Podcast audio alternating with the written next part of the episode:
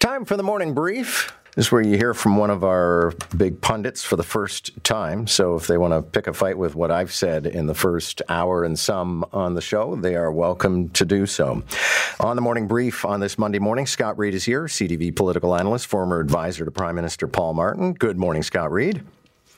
Good morning, John. And I do have a beef to pick with you. Already? You have overlooked a fundamental aspect of today that makes it very significant. Okay. Is it your birthday?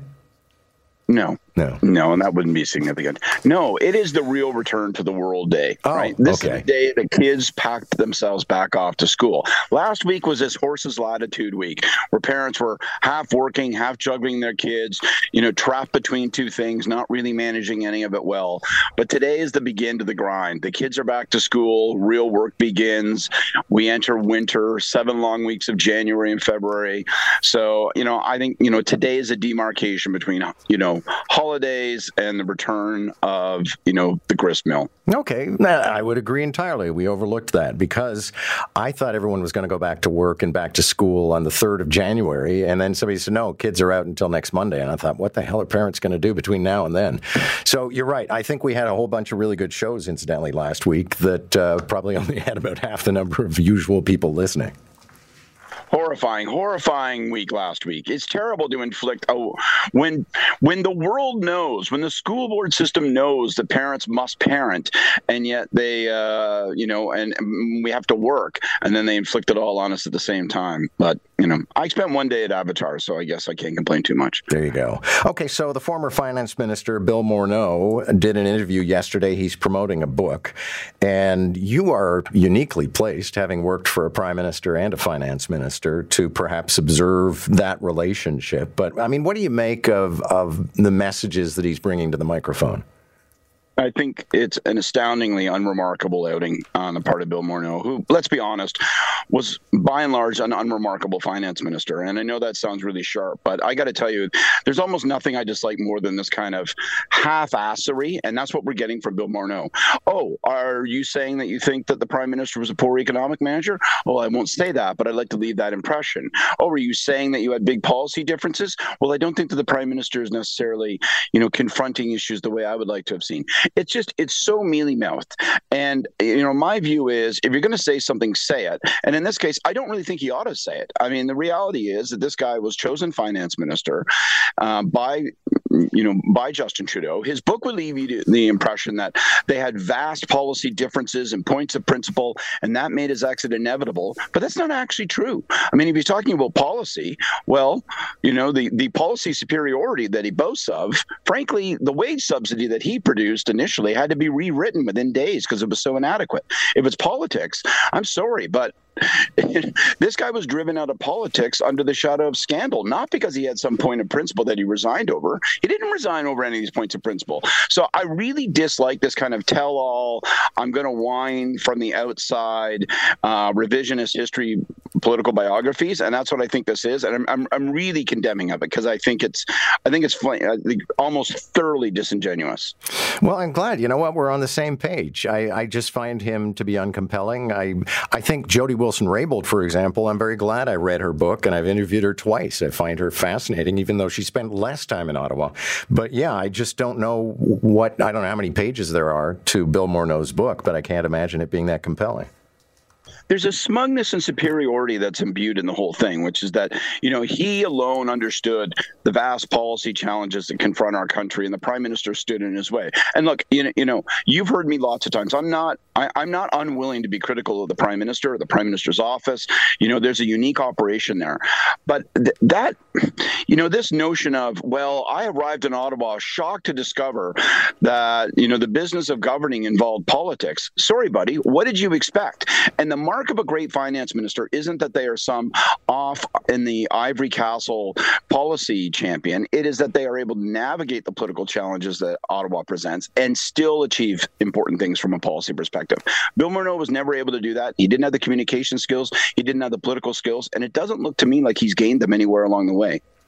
So, GO train doors are going to close one minute before the train leaves. And I don't even know where this idea came from, Scott. It, it, for me, it's like, what are we going to sit there in contemplation for 60 seconds and then pull out in all serenity?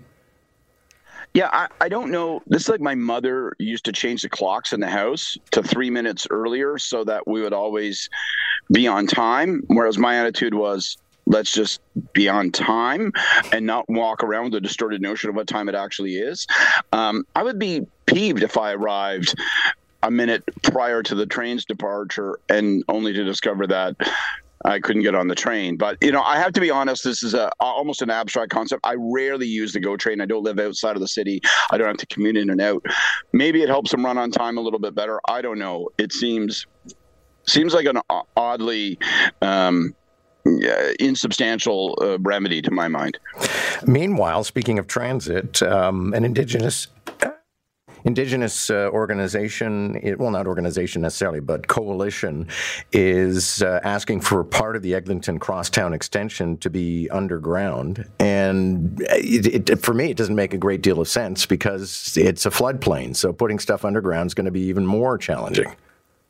Yeah, I have a little difficulty understanding this, and then I should confess that what I know of it is really only what I read. But one, weren't there broad consultations in advance of uh, you know, of, of this project and consequently many opportunities to voice these kinds of concerns and have them registered and, and weighed. Secondly, I I share your concern about the floodplain. It doesn't I don't from an engineering standpoint, I don't understand how it works. And third, I thought Metrolinx was committing that, you know, they actually wouldn't affect um, you know, the portions of land that the Indigenous Coalition is concerned with.